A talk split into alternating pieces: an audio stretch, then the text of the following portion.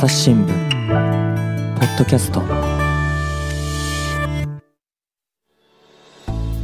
前回に引き続き東京経済部の江淵隆さんにボーイングの飛行機事故にまつわるお話を伺っていきます。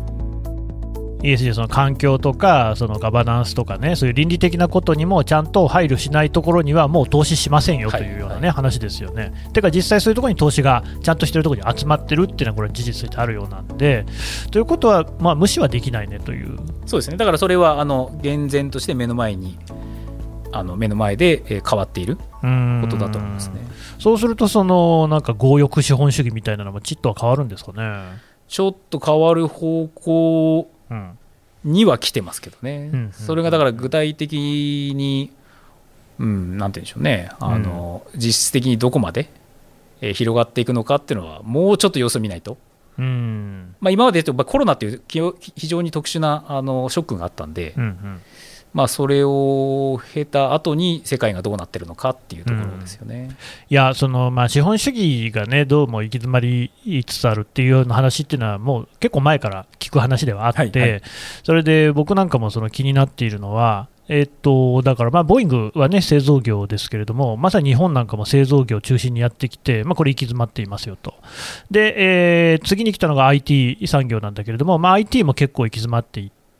ああと金融もですよね、金融に関しても、なんかここからどうなっていくのかなっていう感じもある中で、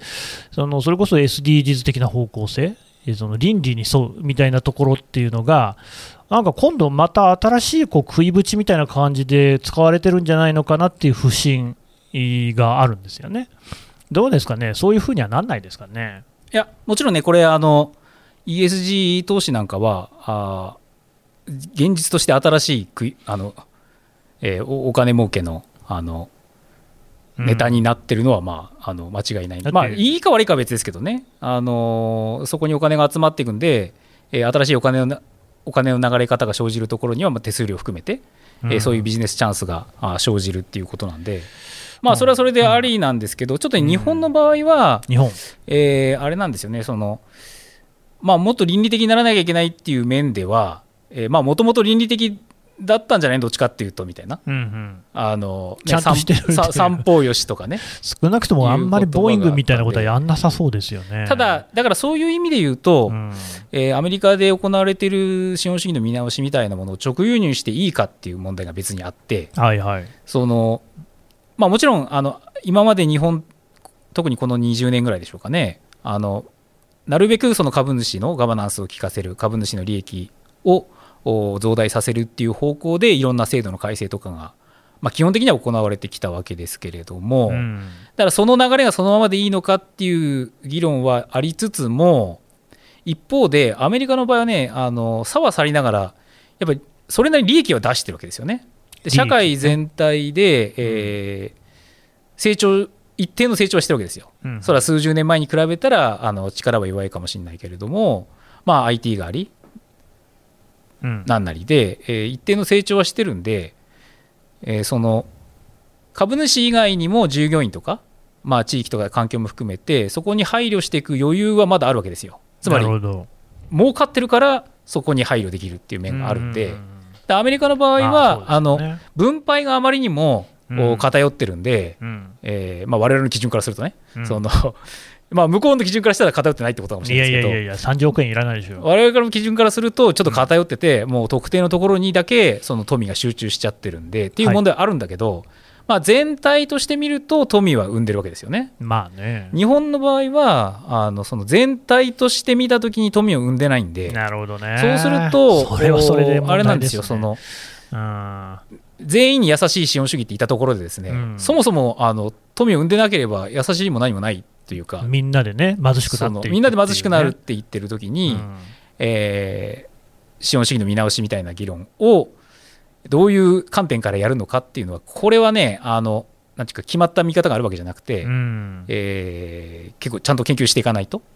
まあ、少なくともそのアメリカがやってることをそのまま持ってくりゃいいって話にはなさそうですね。にはならないですね。ええ、まだその教訓にはまあなりましたよね。なるほどね。いやまあ本当にこのいろいろ教訓の多いねこのボーイングの事故なのか事件なのか知りませんけどっていう、あまあ、だからでも事件化はしてないわけですよね。事件化はですね、まあ、これだけの事故なんで、うん、まあ、誰かがその何らかの責任を取るんだろうと当然思いますよね。え、取ってないんですか、いや、これ、まあ、一応取ったことにはななってんです、誰が、一応当時の CEO が。あ CEO ね、まあ、当時の CEO は、あのあれですね、えーこれが飛び始めた時とか、まあ、1機目が飛んインドネシアで落ちて、うん、で1機目が落ちた後に止めてればですよ、もうあのあの時に機体がおかしいっていうのは、うすうす分かってたはずなんで、うん、その時止めてれば2機目の事故は起きなかったはずなのに、それでも機体を飛ばし続けた、まあ、決断をした経営陣のトップですよね。うん、でさらに事故があって、で事故直後の、おまあ、事故直後もいろんな問題があってですね、そのボーイングの対応には。うん、でまあ、それの責任者が彼だったわけですけども、うん。で彼はあの辞めその年末に辞めさせられたんですよね。うん、うん、ですではそれで責任を取ったのかと思いきや、その辞めさせられた時にですね、えー60億円以上もらって は？辞めたんですよね。何ですか、それ？で、まああのえーと、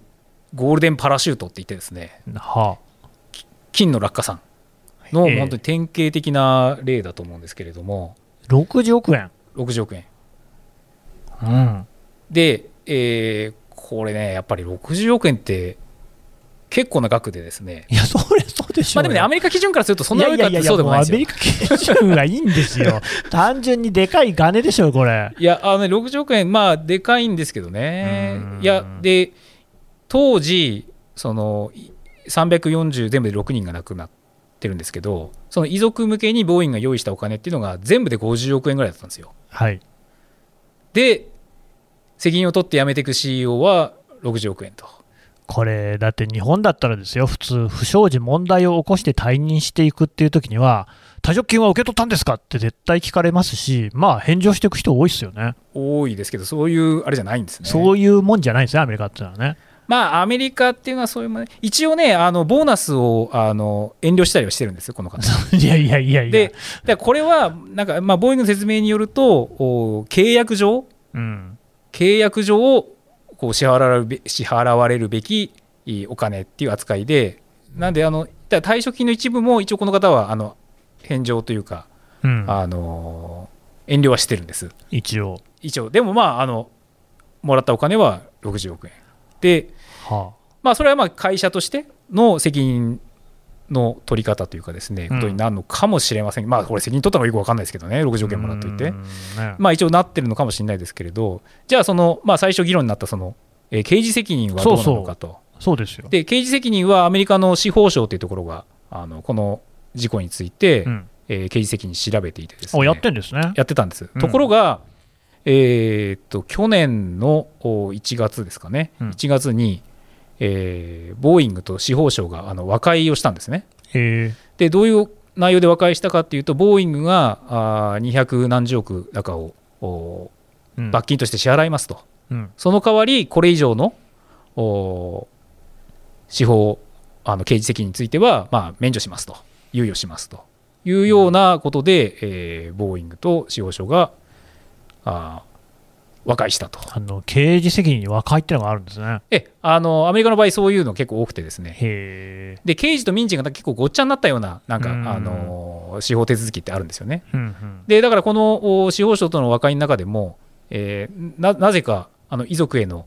お賠償分とかですねあの航空会社への、うん、えー保証のお金となんかもこの和解の条項に入ってたりしてて。だからちょっとねあの日本の感覚からするとえそれ民民事なの刑事なの分かんないっていう話なんですけど、だからそういうのがごっちゃになったようなうんあの和解ではあるんですけどでも明らかにこれあのボーイングにとってはあの有利なうんあの和解内容なわけですよね。うん、だってそうですよね、さっき儲かったのがなんか4兆だの、6兆だのって話してこれたから200何十億ですよね。全然、まあ、企業的に見たら、はした金と言っちゃいますよね。はいでお本当に驚いたのがまさにその和解を発表した翌日に、うん。その司法省のその連邦検事っていうあの、まあ、こういうのをお手続きを指揮する人がいるんですけどはいはい、その連邦検事が、まあ、翌日に辞めてですねやめた。辞めたんです。うん。でしばらくしたらボーイング側のおボーイングの代理人を務めてた、えー弁護士が経営している法律事務所に、えー幹部として迎えられていったっていう。いやいやいやいやいやいや、いやいやいやいやいやいや、これね、これ、日本で言えばですよ、その検察官が、あ事件あ、手打ちですっつって、その翌日に辞めて、そんで向こうの弁護人やってた弁護士事務所に入りますみたいな、そういう話ですよね。まあ、それのもっとえげつないような形こんな無茶苦茶な話あります？まあ、えあるんですよねだってこれもう、だってその事件の指揮してた時に手心加えてたんじゃないんですか、っていうふうに思いますよね。思いますよね。まあ、というふうに思うんですけど、まあ、証明はできないですけどね。で も、こんなのどうやったって、まあまあ、これぐらいの金額でおま納めといてやるんで、えーじゃあ、こちらに来ていただいてみたいな。ただね、その和解文を発表した時の、まあ、はあそれ女性なんですけど、は彼女のおコメントっていうのは結構厳しくてですね、あ、はボーイングに説明、まあ、責任を取らせるんだと、あ、うん、こういう事故、重大な事故を起こしたんだから、っうん。ていうような結構あの、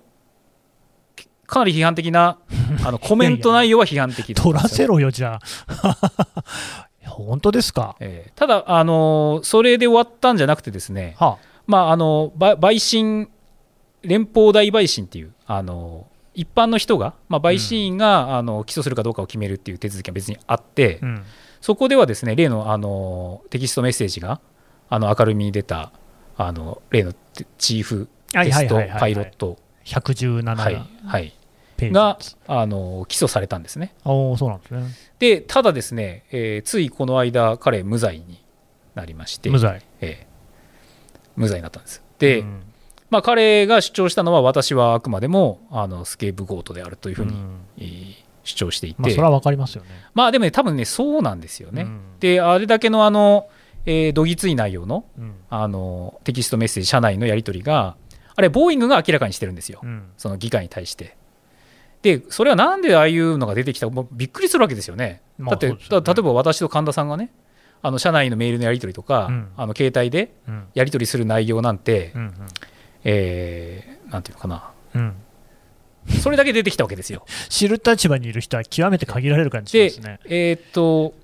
でそれはってなんでなのかっていうことを考えると、うん。その本来責任を取らなきゃいけないもっと上の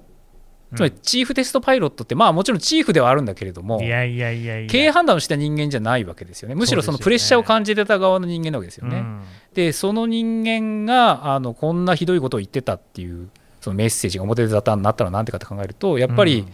それは本来責任を取るべき経営者経営陣が、えーその世の中の批判をその彼に集中させるために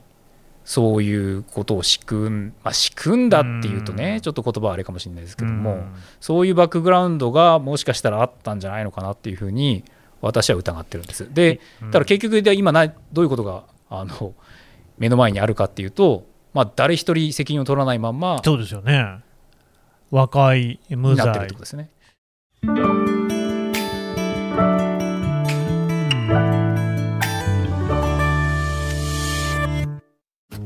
ながら聞きできるポッドキャストって私の生活スタイルにちょうどいい。朝日新聞のニュースレターに登録すると編集者が厳選したニュースがメールで届くよ。思いがけない話題にも出会えるよね。ちょっと新しいニュースの読み方。朝日新聞。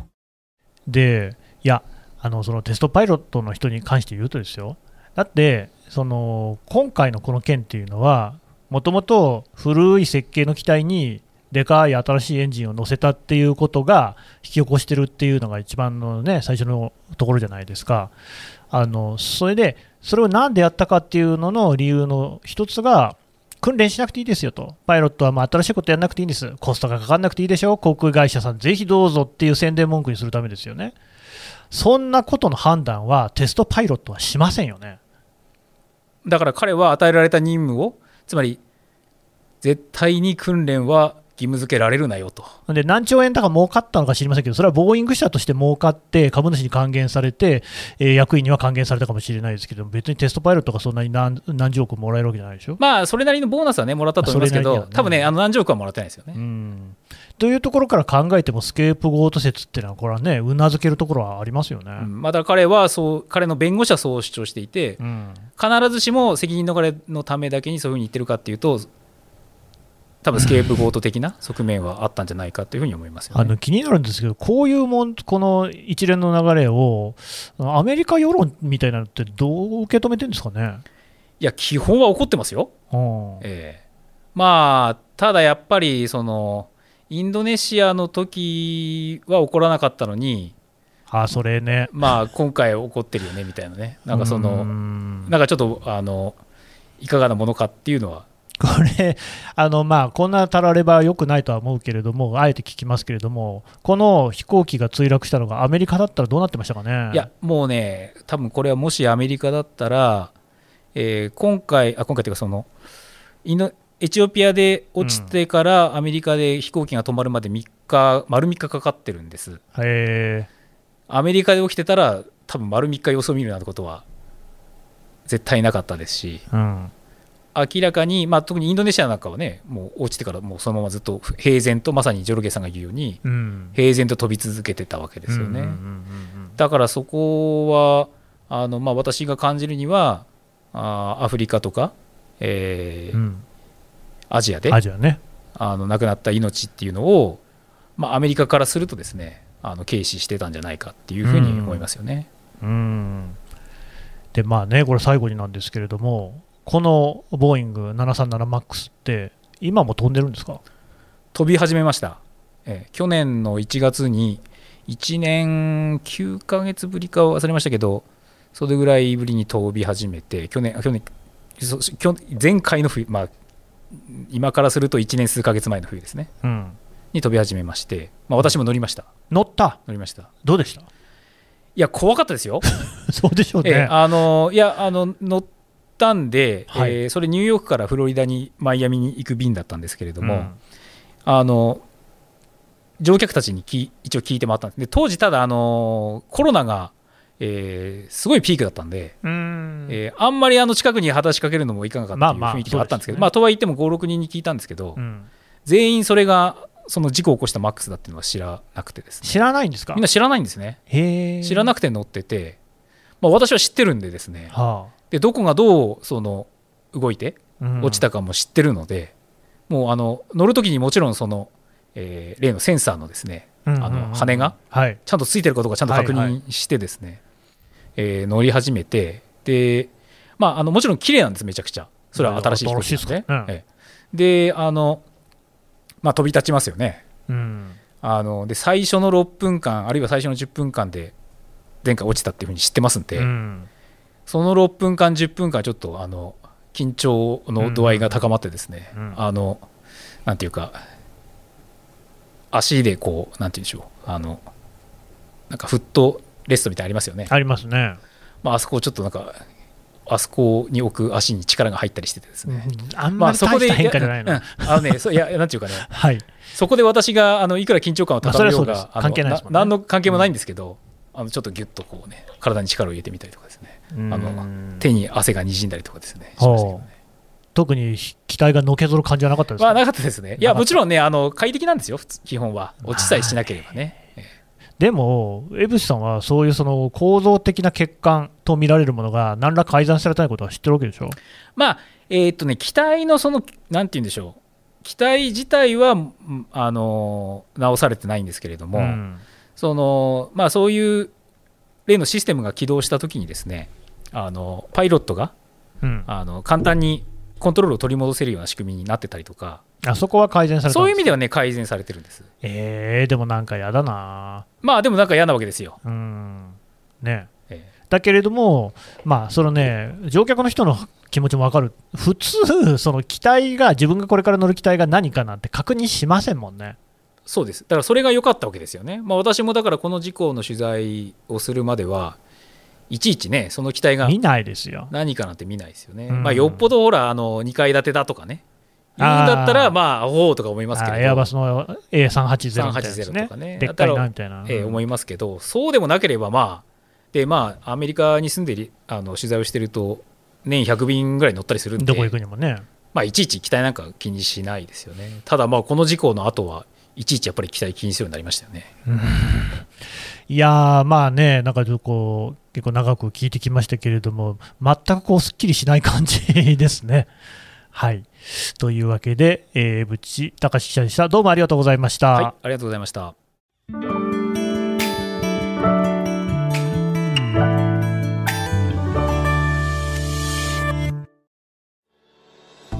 はい、えー、東京経済部江淵記者のお話を聞いてきましたさて江淵さん今回のこのボーイングのお話なんですけれども朝日新聞デジタルでね記事としてまとめて読めるんですよねはいそうですあの、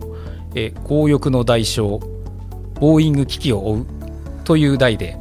あります。よろしくお願いします。えーと10本連載でしたっけ？10回です。はい、ね、あのもちろんね、紙の方にもですね掲載されたんですけれども、デジタルの方がよりたっぷり載っているということで、あとはね、江淵さんはね、写真うまいんですよね。